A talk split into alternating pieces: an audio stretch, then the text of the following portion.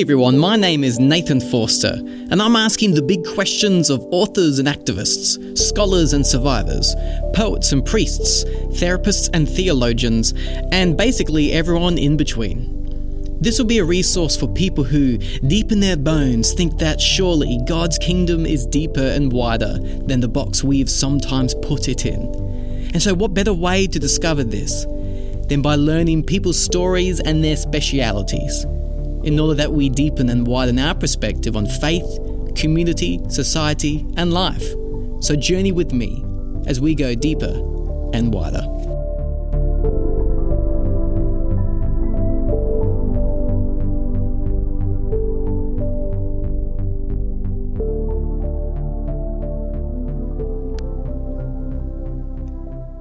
In today's episode, we speak with Steve McKinnon on Jesus and justice. Steve McKinnon is the State Manager for Prison Fellowship and the WA Coordinator of TEAR Australia. He has a background in youth work, pastoring, chaplaincy, and community development.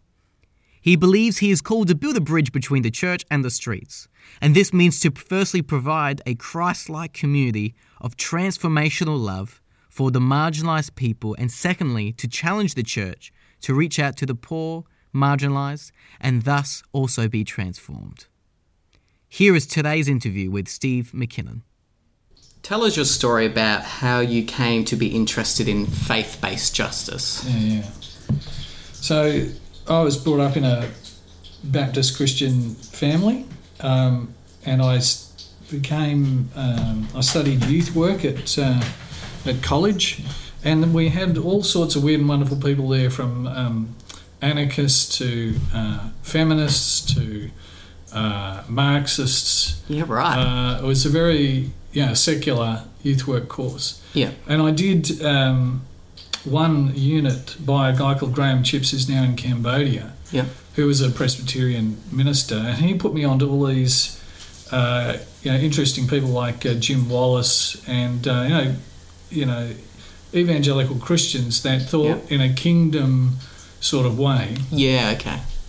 So then, uh, as time went on, I became a youth worker uh, yeah. in this on the streets of Girrawheen Koondoola Balga, and and it brought me into the city, and um, and what I was. You know, it was all percolating my theology, my re- reading of the Bible, yeah. with uh, dialoguing with these people who were, you know, feminists, uh, uh so, you know, Marxists and stuff. Mm. And I guess I came across this thing called liberation theology. Oh, yep, yep, yep. So, liberation theology suggests a couple of important things, and they say uh, where you stand determines what you see. That if you're standing on a mountaintop, you mm. have a very different perspective than if you're standing in the valley. They say uh, where you stand determines what you see who you listen to determines what you hear, mm. and what you do determines what you believe. Wow.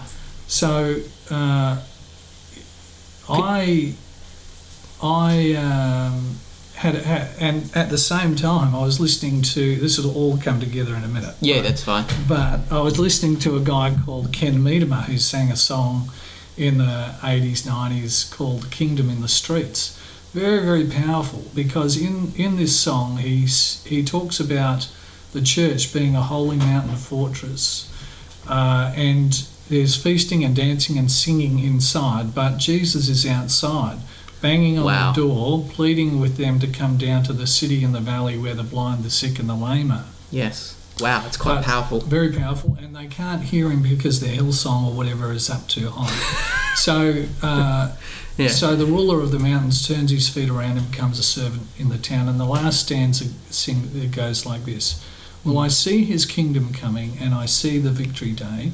There'll be no need for fortress walls, for there is a better way. Wow. The prince will lift the lowly, the proud will taste defeat. Don't look for the kingdom in the mountains, for it's coming in the streets. My goodness. And uh, as I walked with Indigenous people, as I listened to them as I became, you know, wept with those that weep and mourn with those that mourn. Mm. I became convinced that Jesus was identified with the broken and the poor and the marginalised. Yes. Uh, and uh, had a bit of an epiphany when I went to a, an Aboriginal church, uh, and well, I'll tell you the, the whole story. Yeah, please do.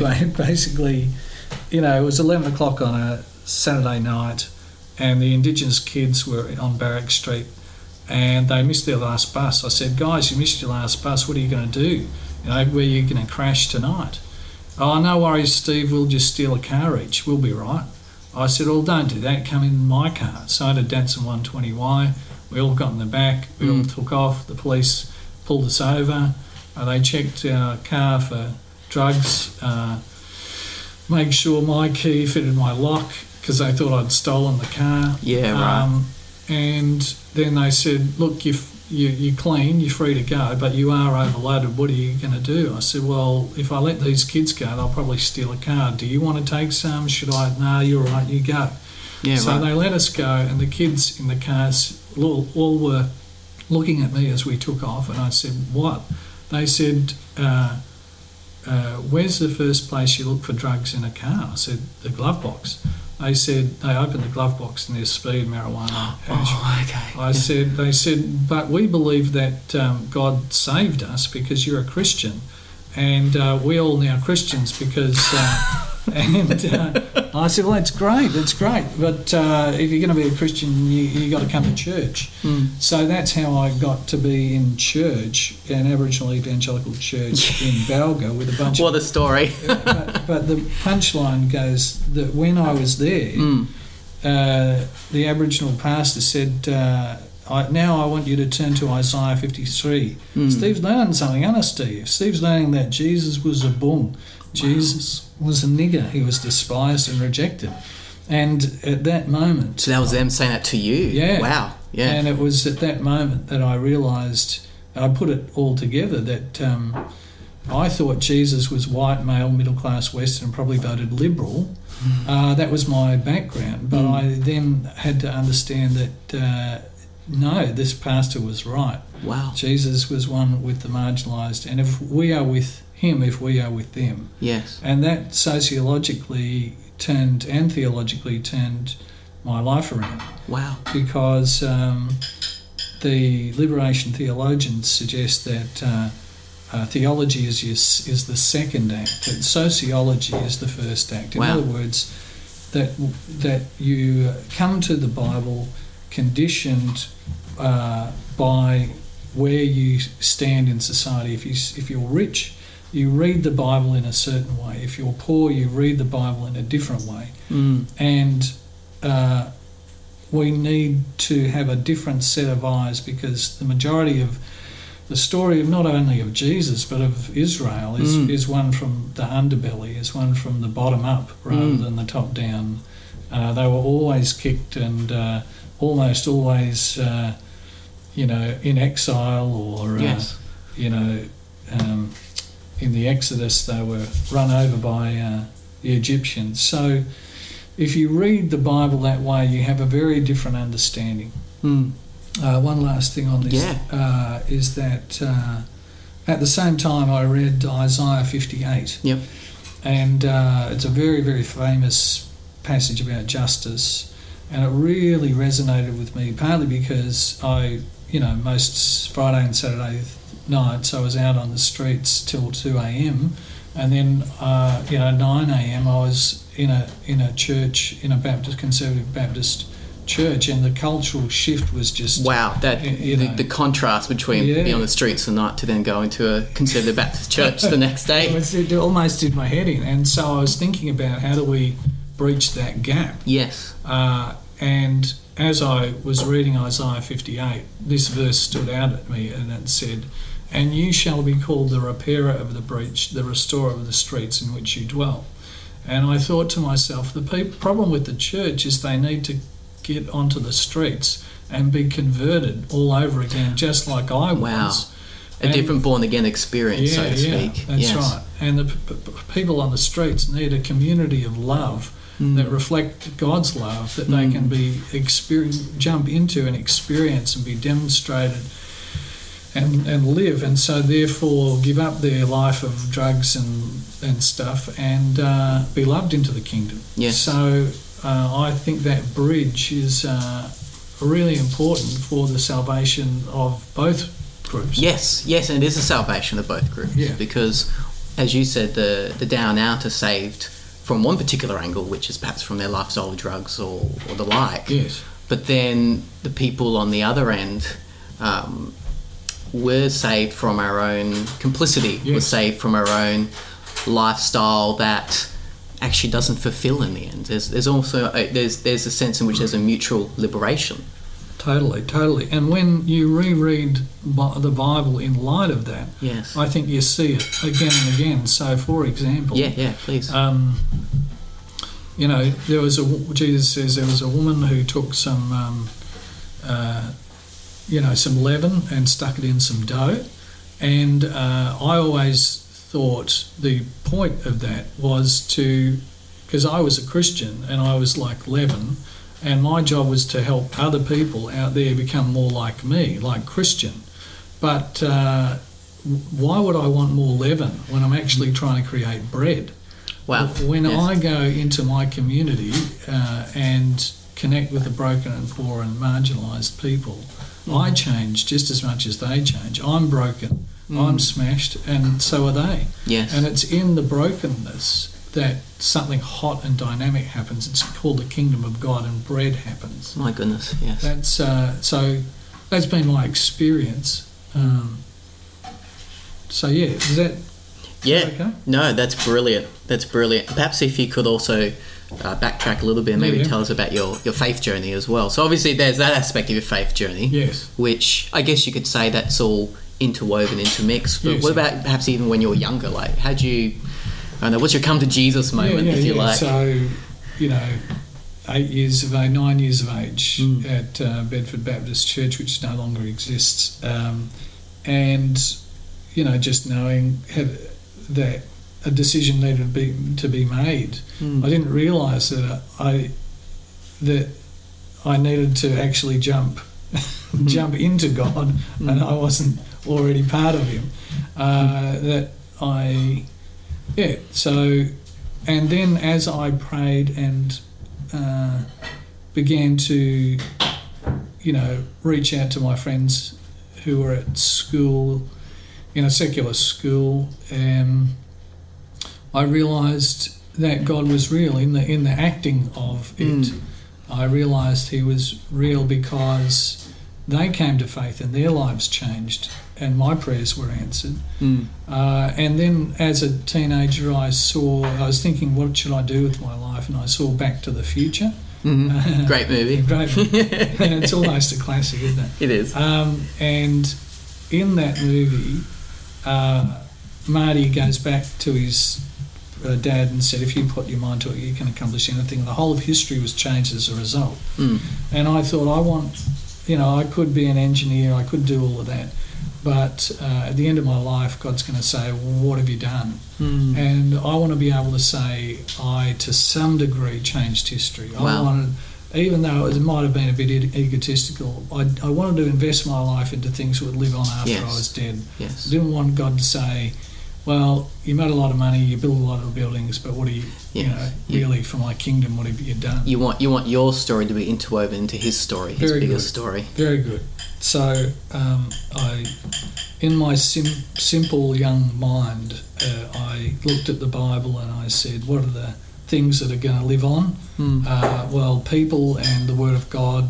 If I can become a Christian youth worker, uh, then maybe that would uh, be the best thing. So Mm. then I got a degree in youth work. Is that when you went to what you were talking about before, your yeah, studies? Yeah, yeah.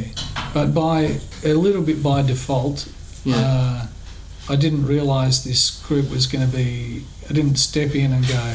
I want to really be become radical.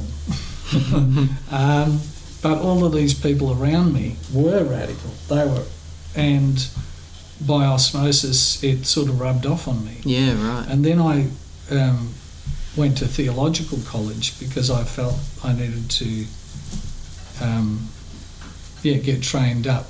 If I was going to be the bridge between the church and the streets, I'd done the youth work on the streets. I'd need theology, but um, yeah, I didn't really fit in very well at uh, theological. Oh, really? college In, in what ways, if you don't mind me asking? Uh, I, yeah, um, probably the best way to explain it is to tell a story. And Yes, uh, please do. the I'd just come back from a John Wimber conference, and I was trying to understand the spiritual gifts in light of uh, working with the poor and Yes.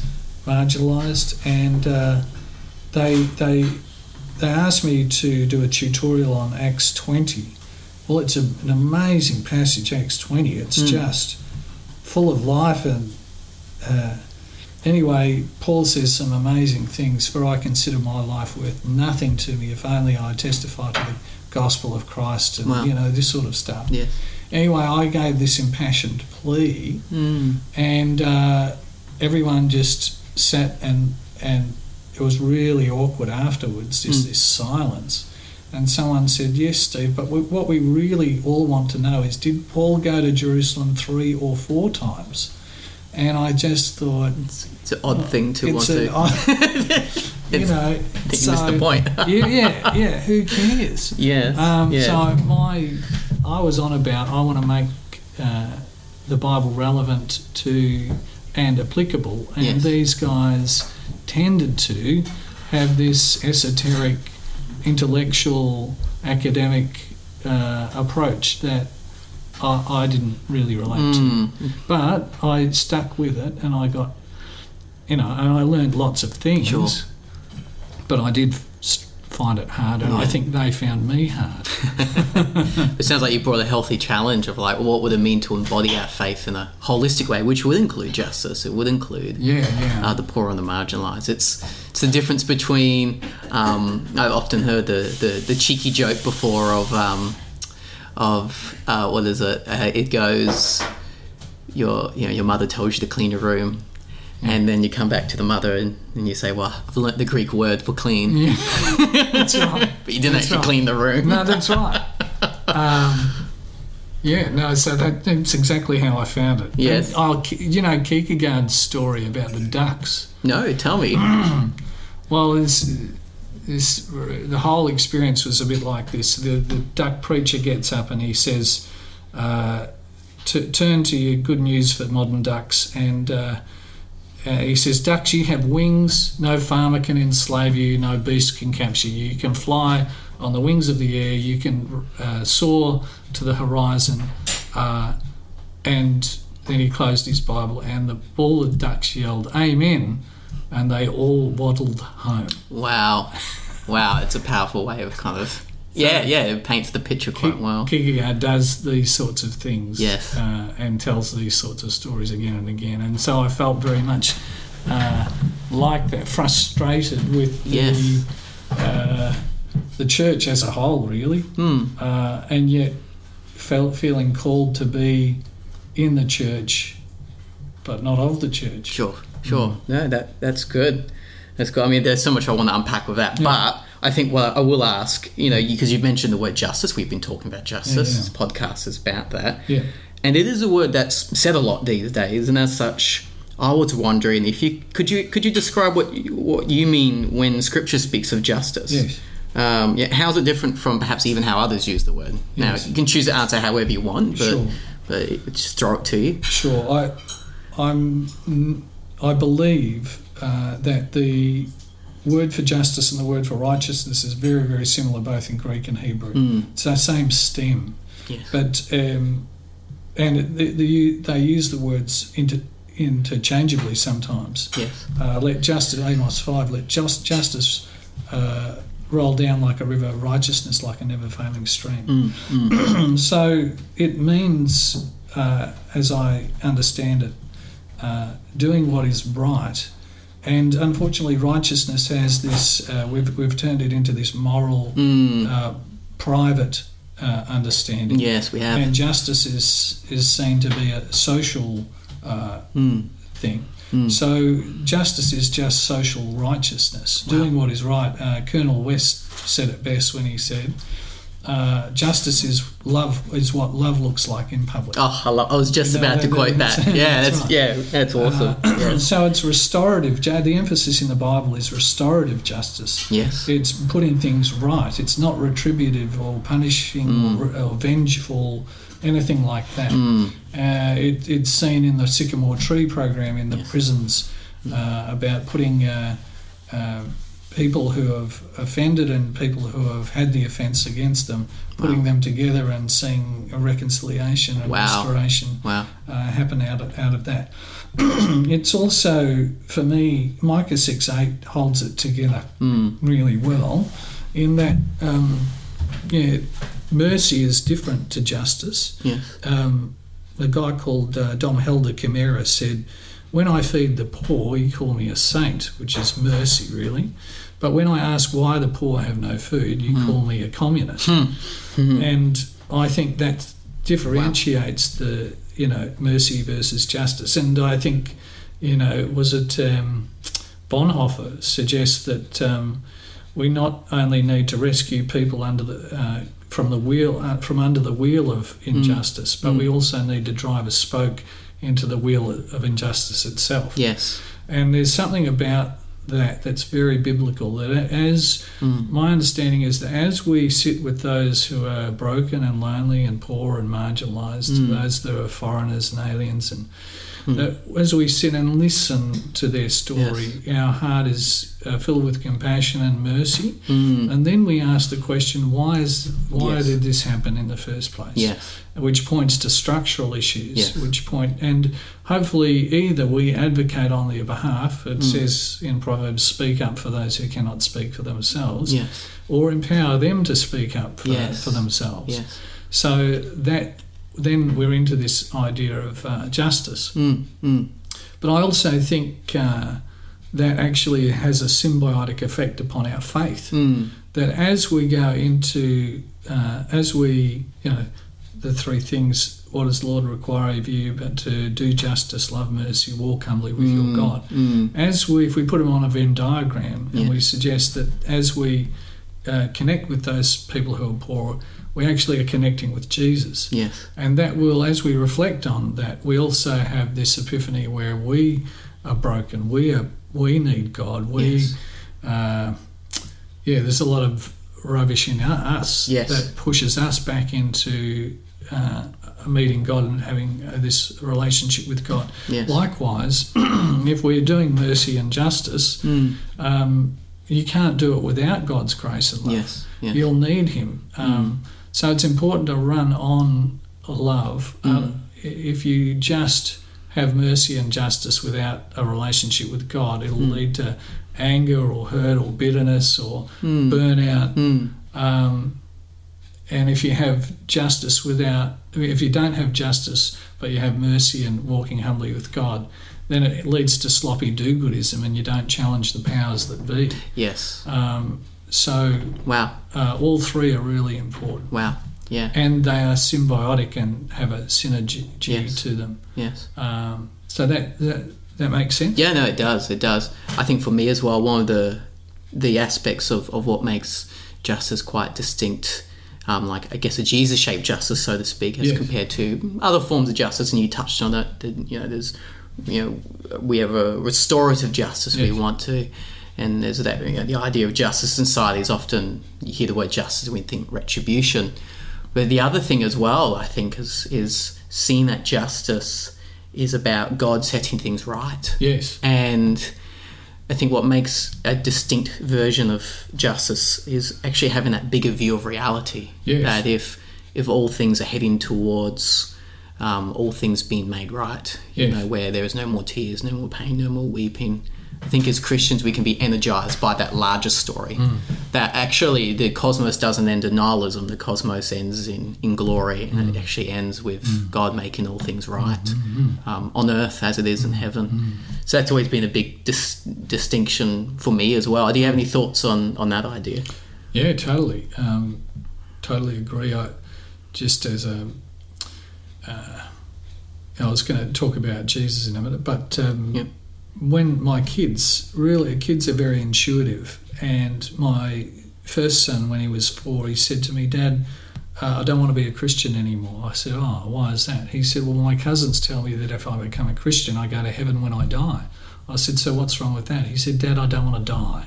Wow. So he distilled the gospel, and it's got all to do with what happens when you're dead, after you're dead. It's got Mm. nothing to do with the here and now. Wow. Yes. Whereas my Ben, who was making pancakes earlier, he said to me when he was four, Dad, what's heaven like? And I said, uh, well, in Isaiah 64 it says, 65 it says, uh, in heaven everyone gets fed, everyone lives a long time, there's no disease, uh, everyone sits under his own fig tree, and you can swim with sharks. Uh, r- uh, ride on the backs of tigers and hug bears because the lion Mm. and the lamb will lie down together and eat straw. He said, Dad, can we have heaven now? Can we make it happen now?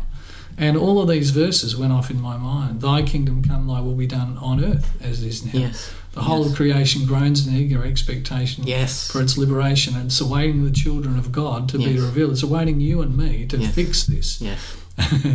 and when you see it, it, it's everywhere. Yes. When you look at Jesus and you ask the question, well, does he do justice? Mm. Does he stand up uh, for people? Uh, is he connected in mercy? Mm. And does he speak up? Well, yes. Yes. Again and again, when you see it, it's there.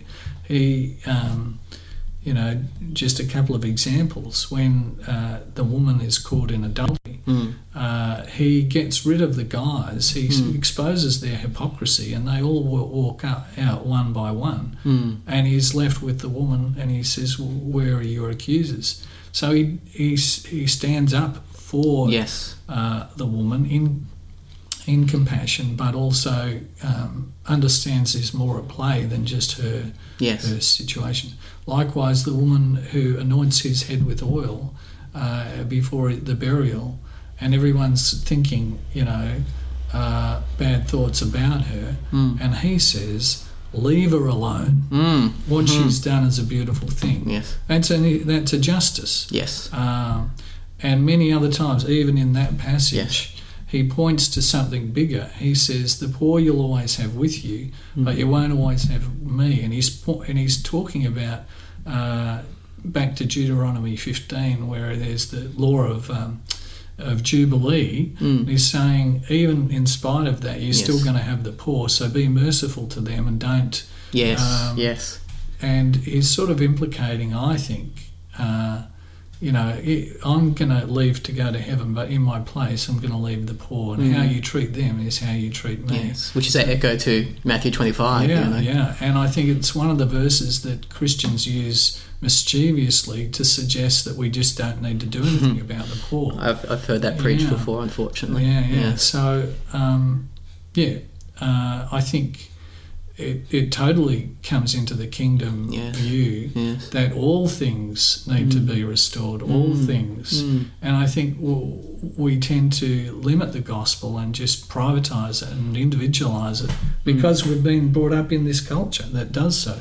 Mm. But if you change your culture Mm. and see things from a different perspective, Yes. Yes. it can liberate and help you understand what God's on about. Uh, absolutely. I think that was a big penny drop f- moment for me in my faith when I kind of realized I was like, oh, if it's not about getting people to heaven but bringing heaven to earth is the mm-hmm. ultimate end goal. Yeah. Like you can have your cake and eat it as well. Like you can still eat it because you can still include the restoration of personal relationships with Yeah. God. You can still include all that, but it doesn't have to be in this either or or or or as I've heard it says, oh, that's the words of Jesus versus the deeds of Jesus. I was like, oh no, like that that division is there's no division. It's when God is coming in the person of Jesus to make all things right, Yeah.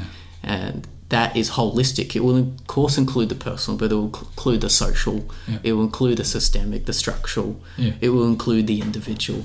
And I think we don't do ourselves any favor where we kind of where we uh, miss the holistic element. Totally, totally.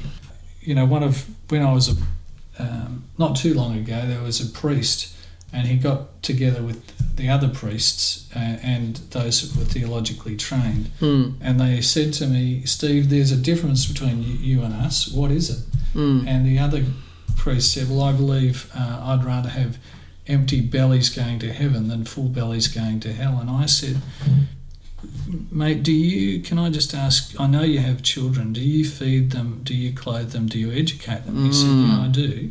I said, and do you tell them about Jesus? He said, I do. Mm. I said, well, you're practicing a holistic integral mission in your own Mm, family. mm, Why wouldn't mm. you want that for everyone else? Yeah, yeah, that's good. Yeah. Um, there's a there's a brilliant uh, little um, comes from the Micah Declaration that's written by Ram, uh, Vinoth Ramachandra. Integral mission or holistic transformation is the proclamation and demonstration of the gospel. It's not simply that evangelism and so- social involvement are to be done alongside each other. Rather, in integral mission, our proclamation has social consequences as we call people to love and repentance in all areas of life. And and our social involvement has evangelistic consequences as we bear witness to the transforming grace of Jesus Christ. If we ignore the world, we betray the Word of God, which sends us out to serve the world.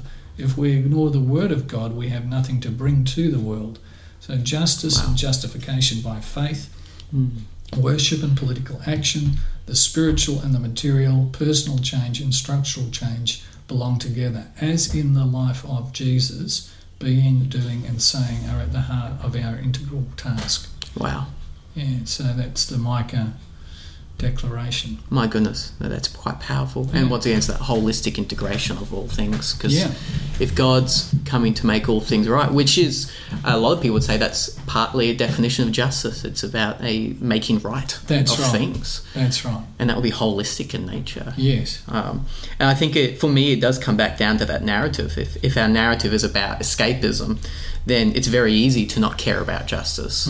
But if our narrative is about um, rather that your kingdom come, your will be done on earth as it is in heaven, it makes sense of everything. It certainly makes sense of Jesus. I mean, he feeds 5,000 people. yeah, yeah, yeah. He's- he, he heals people, and these are all signposts of what it means for God to rule and reign in the world. Totally. And uh, usually his sermons come out of people asking questions about his actions. Yes, yes. Um, so, you know, John, for example, says, Are you the one who is to come?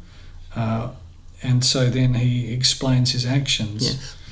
Um, yeah, so they're, it's very, very, you know, connected, and I don't understand why we split them. Yes. Um, I understand. Yeah. Yeah. Okay, maybe just bring it to the here and now. What has this Jesus-shaped justice look like on the ground for you? yeah, okay, great. Um, so, I know you've talked a lot about it Yeah, already, but yeah, there's some other things as, as well, Um, perhaps. Yeah, sure. So it's it, my first conscious sort of um, little act of justice because when when I was a youth worker on the streets of Perth, I was thinking and brewing about all of this. Mm. So uh, one day. Uh, there were these police cars that lined up and took all these Aboriginal kids in to the, the paddy wagon, and I said to the uh, to the police officer, "Excuse me, I'm the youth worker from around here, and uh, I- I'm just asking what you're doing." Uh, he said, "Well, we're, we're uh, these kids aren't arrested. We're just taking them down to the station for questioning." Now I'd heard the rumours, I'd seen the bruises, and some police officers used to beat up, you know, Jeez. kids to try to get a confession. So I um, said, "Oh well, you, you, because they're not arrested, you wouldn't mind me coming as well." So I jumped in the back of the paddy wagon Wow. too, Yes. uh, and then he got on his CB, he got on his radio, and he came around and he said, "It's all right, we've found the guy. You can all go now." So they all jumped out of the paddy wagon, and then the kids were giving me high fives, saying, "Thanks, Steve. You protected us. You stood up for us. Wow. Um, you're our friend." Wow. um, and uh, that was the that was the first time I consciously Mm. put myself, you know, I was going, I'm doing, I think I'm doing justice there. Yeah. yeah, I think I am. yes. um, so, yeah, there was other times, but I also understand that the best critique of the bad is the practice of the better. yes. So, uh, Oof. That'll preach. Yeah, yeah. So uh, it was, you know, uh, little examples of starting a community garden over here. Mm. Um, and having you know the church connect with the community garden and um, when people said uh, we had a community garden workshop and there was Mm. about 60 people that came we fed them uh, fair trade coffee and pizza on a sunday afternoon every month and uh, somebody said uh, uh, who started this and somebody pointed to me and so they came up to me and they said um, you know what inspired you to start this Mm. well, then I was able to give uh, an explanation that God cares about creation and the way that we're running the society is toxic to Mm. uh, that, that we have uh, all these disconnections. We're disconnected to our to the land. We're Mm. disconnected to each other. Yep. We're disconnected to God, uh, and we need more connection. And that's why uh, we started the garden. And they totally got it. And they Mm. said, "Look, I'd love to come to church next week because I'm picking up what you're putting down." So, um, you know, so there are other ways that we've tried to do this uh, through through the years, and and basically, um, yeah, just try and support where God is at work and uh, and get involved. One one other one. Yeah. Um, uh, well, we, we've been involved over the last uh, 15 years of Mm. getting a bunch together Mm. and going to our federal politicians and talking to them and saying, can you increase overseas aid, and make poverty history? Mm. Can you uh, decrease CO2 emissions? Mm. And, uh, you know, each year we have conversations with uh, them Mm. about that. So, uh, yeah, and and one last one. When I was involved in uh, uh, youth work again, we, we there was a group called Mm. Dick Tracy, drop in centres and those regularly associated with street youth. We really love the acronyms. um, so uh, these guys, they the, the, the dole came down and they cut the dole for under under well the independent living away from home allowance uh, for under 16s. And uh, they did a survey and they said because we've floodlit um, Northbridge, we've seen prostitution decrease by 400%. Well, we did a survey, and because of they decreased uh, the uh, dole or whatever for payments for under 16s, Mm. we saw um, almost a 400% increase. Wow. And um, Mm.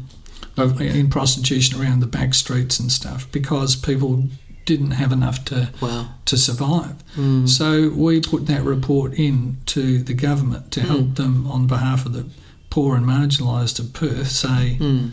this is not right. Yeah. No. So that was very small ways of trying to speak up and do what we can Yeah. for the Absolutely. poor and broken. And I think the your your your story of what you're sharing, you know, um, it, it shows that we can all be people who participate in, in justice. Yeah, it doesn't yeah. always have to be an explicit ministry or a justice capital J calling in life. Yeah.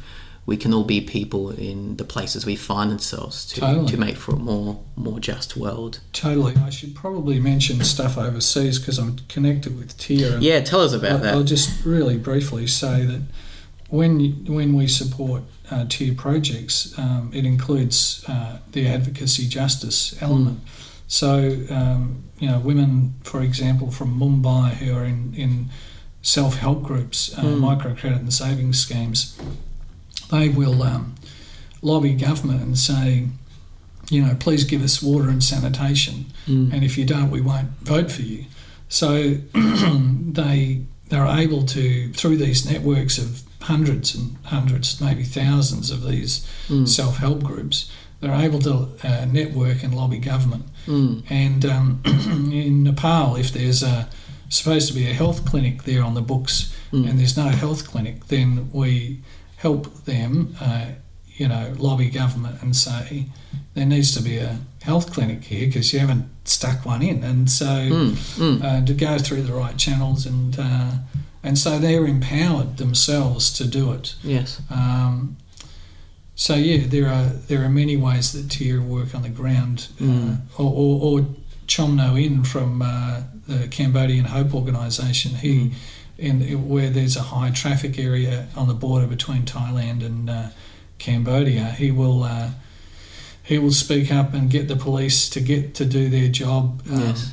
To stamp out slavery practices and uh, child prostitution. And when that happens, I mean, he lives with death threats every day. Wow, gosh. So um, these are the things that we, uh, that some of the things that TEAR does to Mm. promote the work of justice. Mm, wow, no, that's that's incredible. So, what would it mean to become a people more engaged in Jesus-shaped justice in the world? Well, it, for me, it's summarised in Jesus' words, um, putting the last first, because it sort of embodies a lot of what Jesus says. One of the issues with the people in the church is they say we need to be, you know, generous to the poor, but the poor are on the margins, um, and that still allows them to be the centre, whereas. Uh, the in my view, when Jesus or when Jesus says, "Blessed are the poor, for theirs is the kingdom of heaven," the poor Jesus identifies with the poor so much that he puts himself and the poor in the centre. Yes. So our lives need to revolve around the poor. Wow. So we need to ask the question in every decision: How is this going to affect the poor? Wow. How can I, my life make a difference for the poorest of the poor? Wow. um, through what I buy, uh, ethical stuff, you know, um, or don't buy, uh, through what I, uh, where I live. Mm. Uh, uh, we have some five responses in TEAR. We suggest people live simply so that others may simply live. Mm. We suggest people give regularly because that's part of our Christian discipleship. Mm. We suggest people advocate Mm. and speak up either, either to their friends and family and, and church and or uh, uh, the pol- politicians. Mm. Uh, that we suggest people grow in their relationship with God and their understanding of the world. They have a Bible in one hand and a newspaper in the other, to quote Karl Barth. Mhm. And then, uh, lastly, to uh, pray because God wants His kingdom to come more than we do.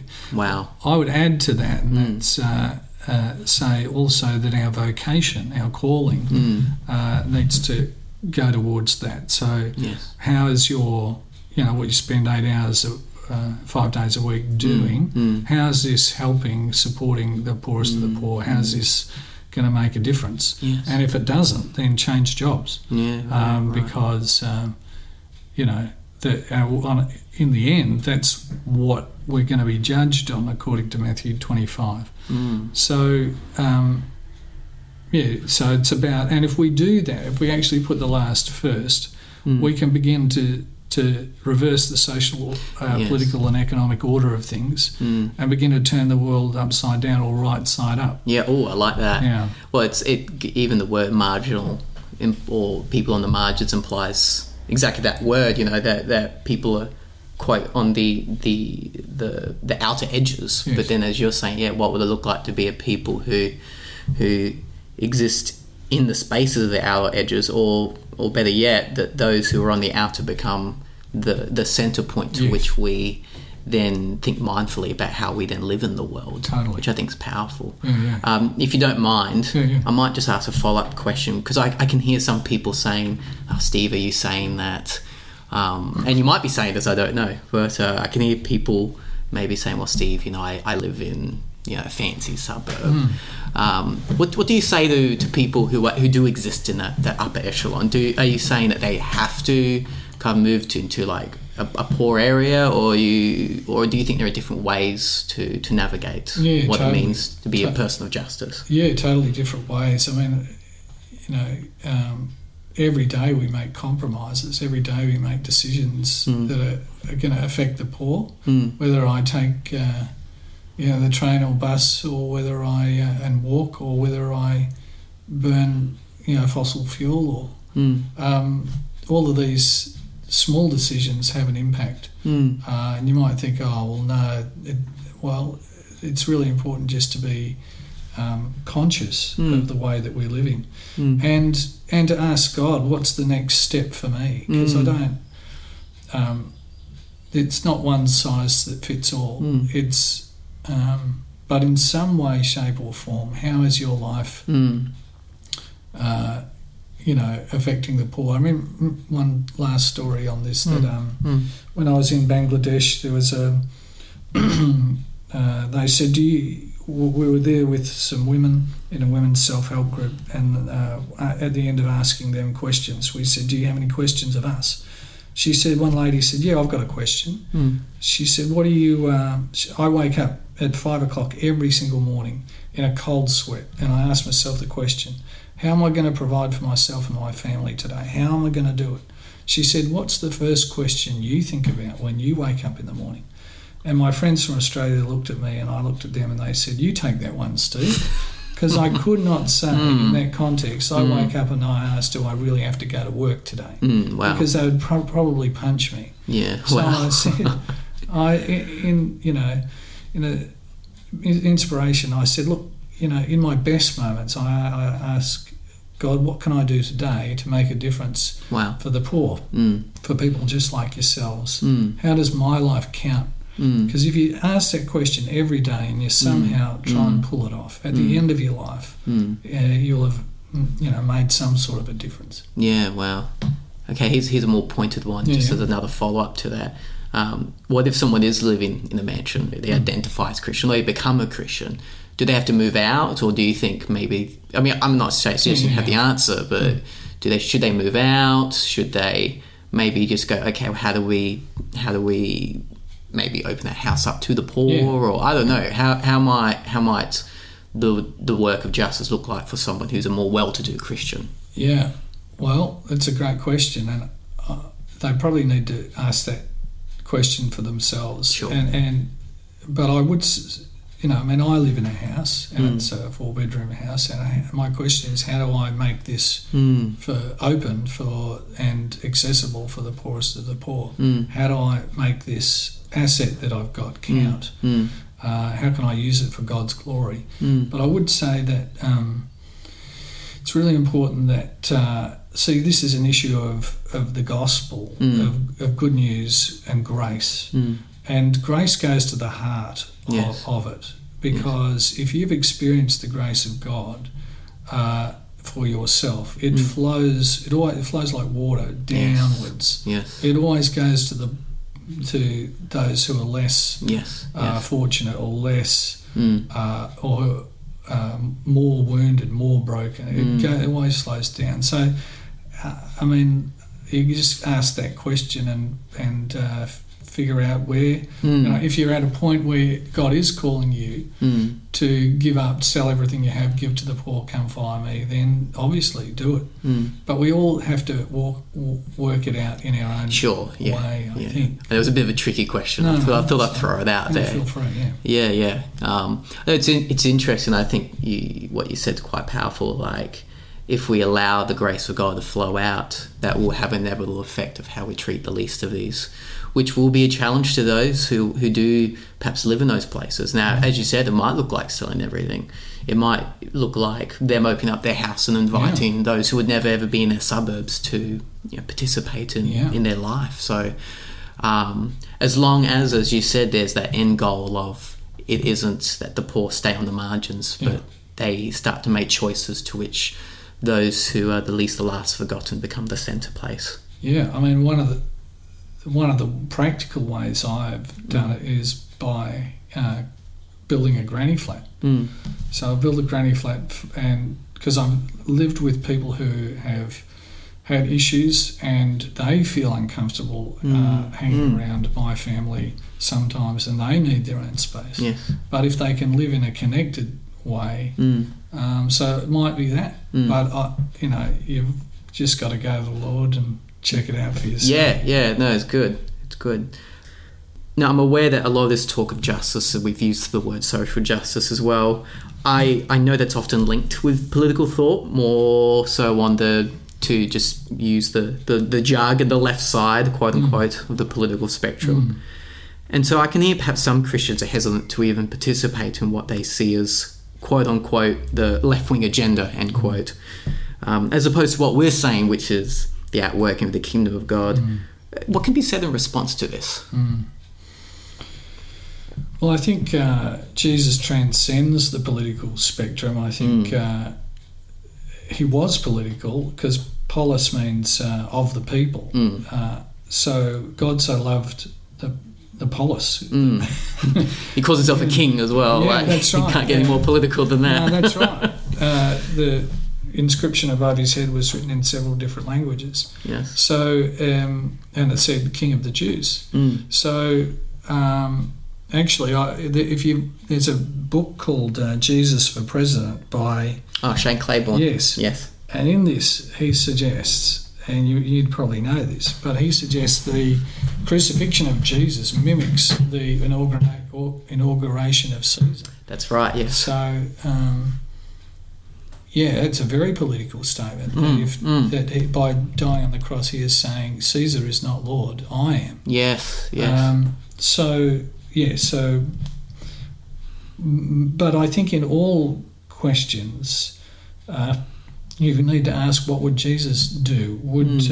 uh, Jesus terminate the life of an unborn baby? I think I don't think so. Mm, mm. So that has a right wing sort of Mm. flavour. Mm. But would he uh, go to war against en- his enemies? No, because he said, "Love your enemies." Mm, mm. Um, Which some would interpret as a, a left wing Yeah. for example. that's right. Yes. So, uh, or poverty. Mm. Uh, so I think it's really important to not be uh, nailed down to Yes. uh, the political s- s- scene, Mm. um, but ask the question.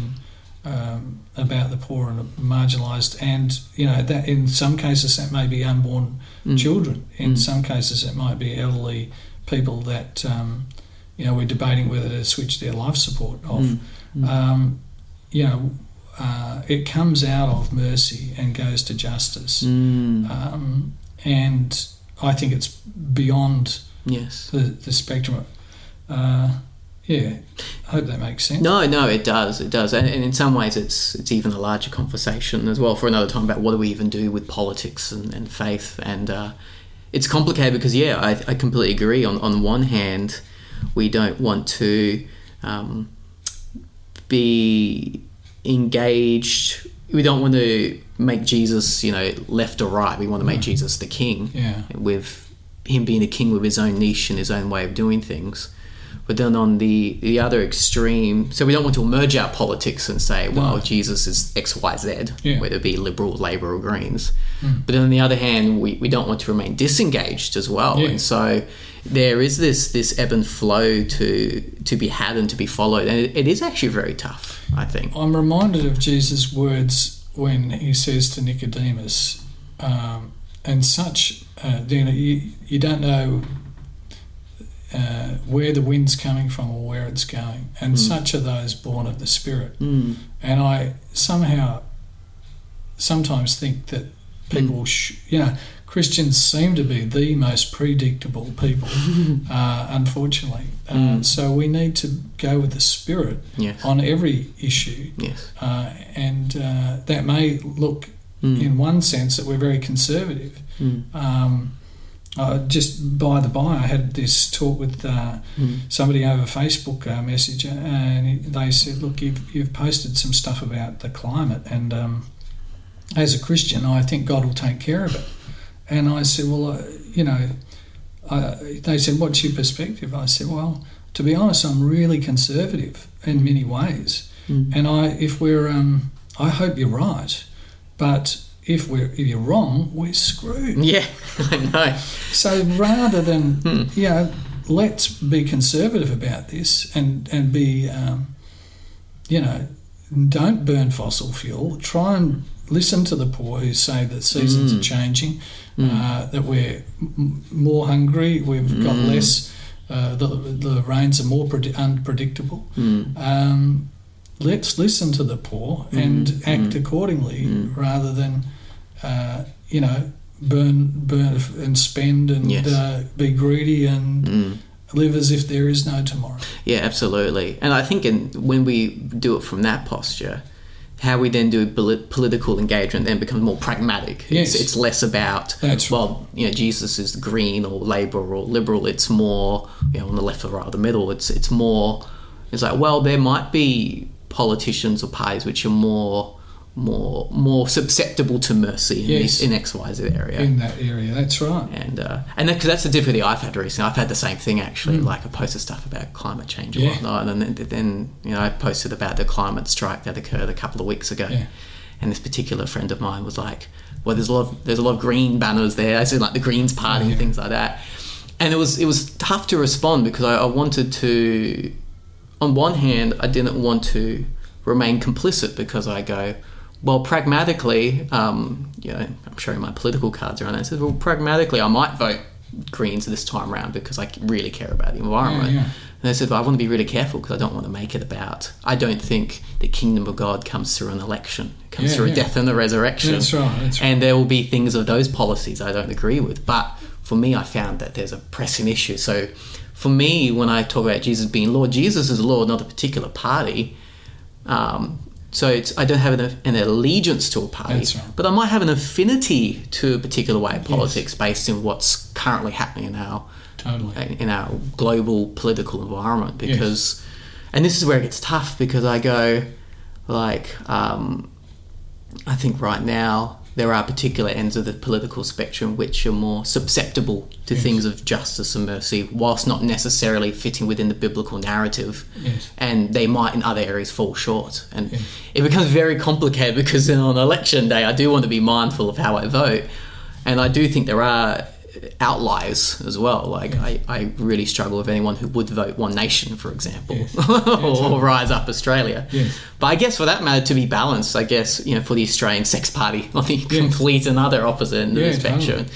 these things become complicated, but I think you're right. It does come back to the ultimate question, and that is, you know, politically we might have some affinity, but we can't have an ultimate allegiance Yes. to anywhere on the political spectrum Totally. Because our allegiance has to be to King Jesus, who Mhm. transcends those those larger questions, Yes. so to speak. No, it's good. Um, but I guess it is in some ways guilty by association.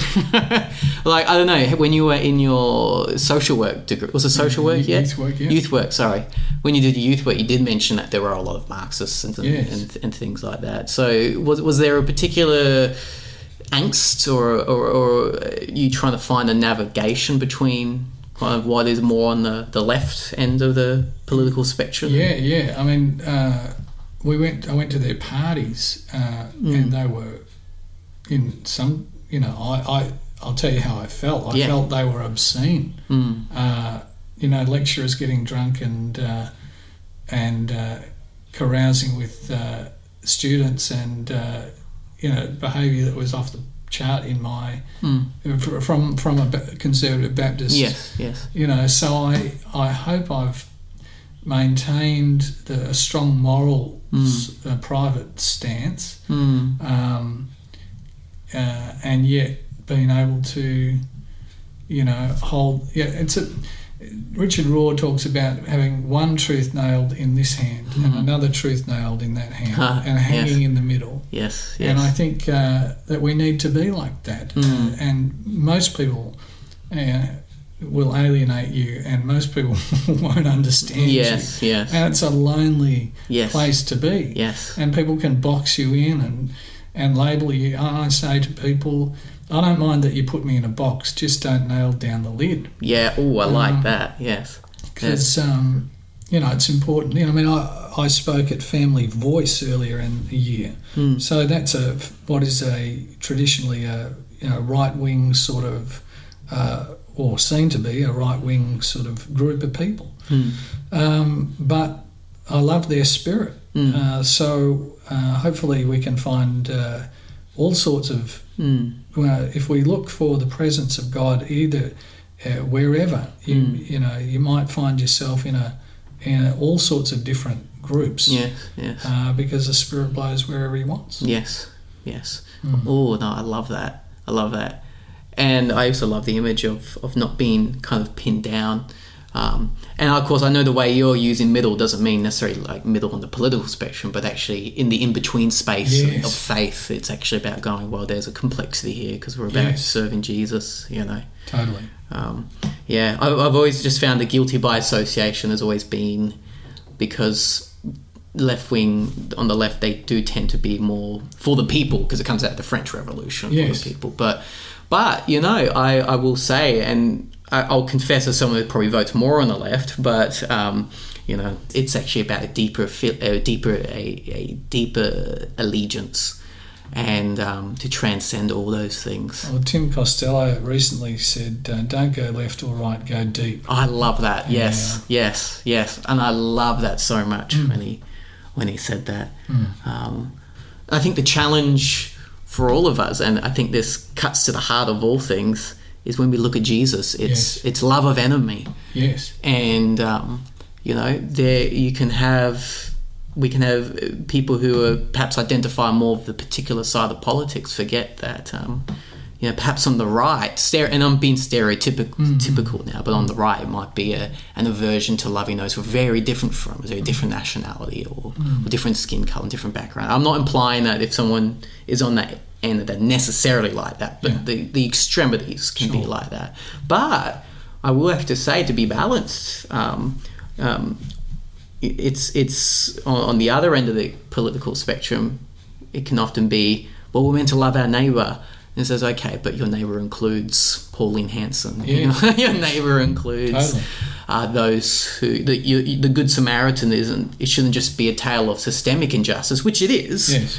Um, so you could say, well, you know, the- it's the Muslim who put, pulls us out of the ditch. Yes. But there's also a personal application That's and right. goes, well, perhaps it's Pauline Hanson who sees you on the side of the road and pulls you out. Yeah. And so there's a challenge for, regardless of all of us, to not be on the left or the right, to go deeper and deeper into the to the, to the poor and the marginalised, but also deeper in their own personal life. What would it mean to to love our political other? yes, You know? that's a good statement. I sometimes think we have watered down Jesus, who- who said, "Love your enemies," because he he doesn't uh, compromise truth. Mm. Uh, he said love supersedes truth. That Yes. we send to Yes. sometimes say, oh, it's important to tolerate each Mm. other. Well, for me, it that sort of uh, waters truth down Mm. so that love can overcome. And I don't think Jesus does that either. Yes, yes. So I love what you're saying. Yeah, yeah. So perhaps just wrapping up, I've got, got perhaps two more questions for you. Yeah. Uh, what are some of the pressing areas of Jesus shaped justice that you feel the church needs to engage in more so than ever in the times we find ourselves in? Yeah, I can't help but think uh, that our our theology needs to include the environment. Mm. Um, this is a really pressing issue, um, and this is the time. You know, we need to change and repent, and um, I think that that may lead us to this kingdom understanding of um, the- the- that we need a new system Mm. and we need a new story, Yes. and it's called uh, God's kingdom. It's not called capitalism. Mm. Was it uh, Brian McLaren that said? Um, he said uh, Christianity has become the hood ornament on the Hummer of Western civilization. Wow, I love it. And, and uh, yes. unfortunately, we've we've just uh, it's it's basically Christianity has become uh, our Western culture in drag, Wow. and uh, we need to get back to the story of God, the Mm. story of Jesus, and live it out. What would it look like uh, if we were to have this community of faith that um, that has alternative values? Mm. Uh, and we see it in Acts 2 and Acts 4 that Mm. Uh, no one was in need. They all shared their possessions. Uh, they had everything in common. Wow. They Mm. uh, met together daily for, for prayer and breaking of bread. Wow. There was a, a real thickness in Yes. their social fabric. And if we were to expand that out in terms of our local neighbourhood Mm. and grow our own veggies and uh, connect and support each other, Wow. then I think we could begin to transform uh, Wow. uh, the way we do life yes. and people would look at, at, and say, look how they love each other. Yes. Look how their system of the kingdom of God is so much different to our system of getting rich quick, ripping each other off, Yes. destroying the planet. Yes. So, uh, hopefully, it would be like a scratch and sniff of the kingdom of God here on earth, Yes. and people would be um, converted to that. Wow. So that's my hope and vision. Yes. Um, yeah. So e- ecology and ecological justice, because I guess it contains all the other injustices. Yeah. If, we, if we don't deal with our environment, we're, we're screwed. So there's nothing else to worry about. That's right. we'll be dead potentially. That's right, and it's hurting the poor. Uh, yes, it is. Yes. So, and they're going to be hit first and yes. worst. Yes. So, um, yeah. So, uh, in terms of your other stuff about how do we live this out? what Yeah. do How do we? Yeah. Yeah. It's, How do we live this out? Well, uh, the, the, the, those five responses that I've, Mm. um, uh, the living simply, giving regularly, advocating, growing, and praying, and think, thinking about your vocation, I think um, that they're, they're a good starting point. Mm, mm. And to, and again, just to reiterate, you know how how to you know, ask those questions in our communities. Uh, how can we put the per- the poor and the marginalised, whatever that looks like, whoever Yes. they might be, and you, you may live in a different you know environment where Sudanese refugees might be the Mm. the um, the main group in your community. Uh, putting them first, what does that look like? How can we live our lives? Mm. And um, yeah, but I do think, uh, the, and this is just me, but for me, um, the environment and poverty are really Mm. key issues. Yes. And if we can, uh, when we put them first, we change just as much, you know, Mm. as, as, as actually making a difference. Mm.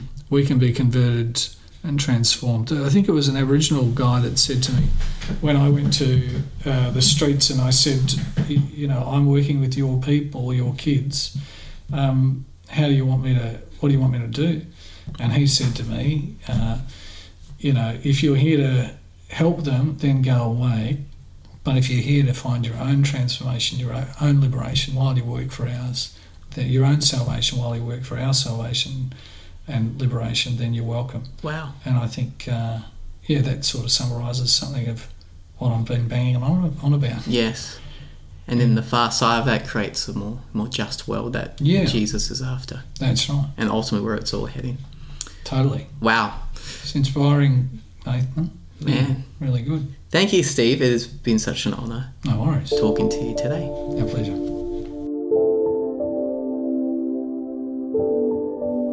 Well, that is it for today's episode on Jesus and Justice with Steve McKinnon. For more information on his work at Prison Fellowship, visit prisonfellowship.org.au. And for more information on his work with TEAR, visit tear.org.au. That's it for this episode of Deeper and Wider. If you like what you heard, then please rate this episode on your podcast provider and share with your friends. To follow my work, then find me on Facebook at www.facebook.com slash nathan.forster or find me on either Twitter or Instagram at nathan underscore forster. Deeper and Wider is part of the Expansive Faith Network. To see more content like this podcast or to support our work, head over to expansivefaith.com. Until then, keep on seeking and go deeper and wider.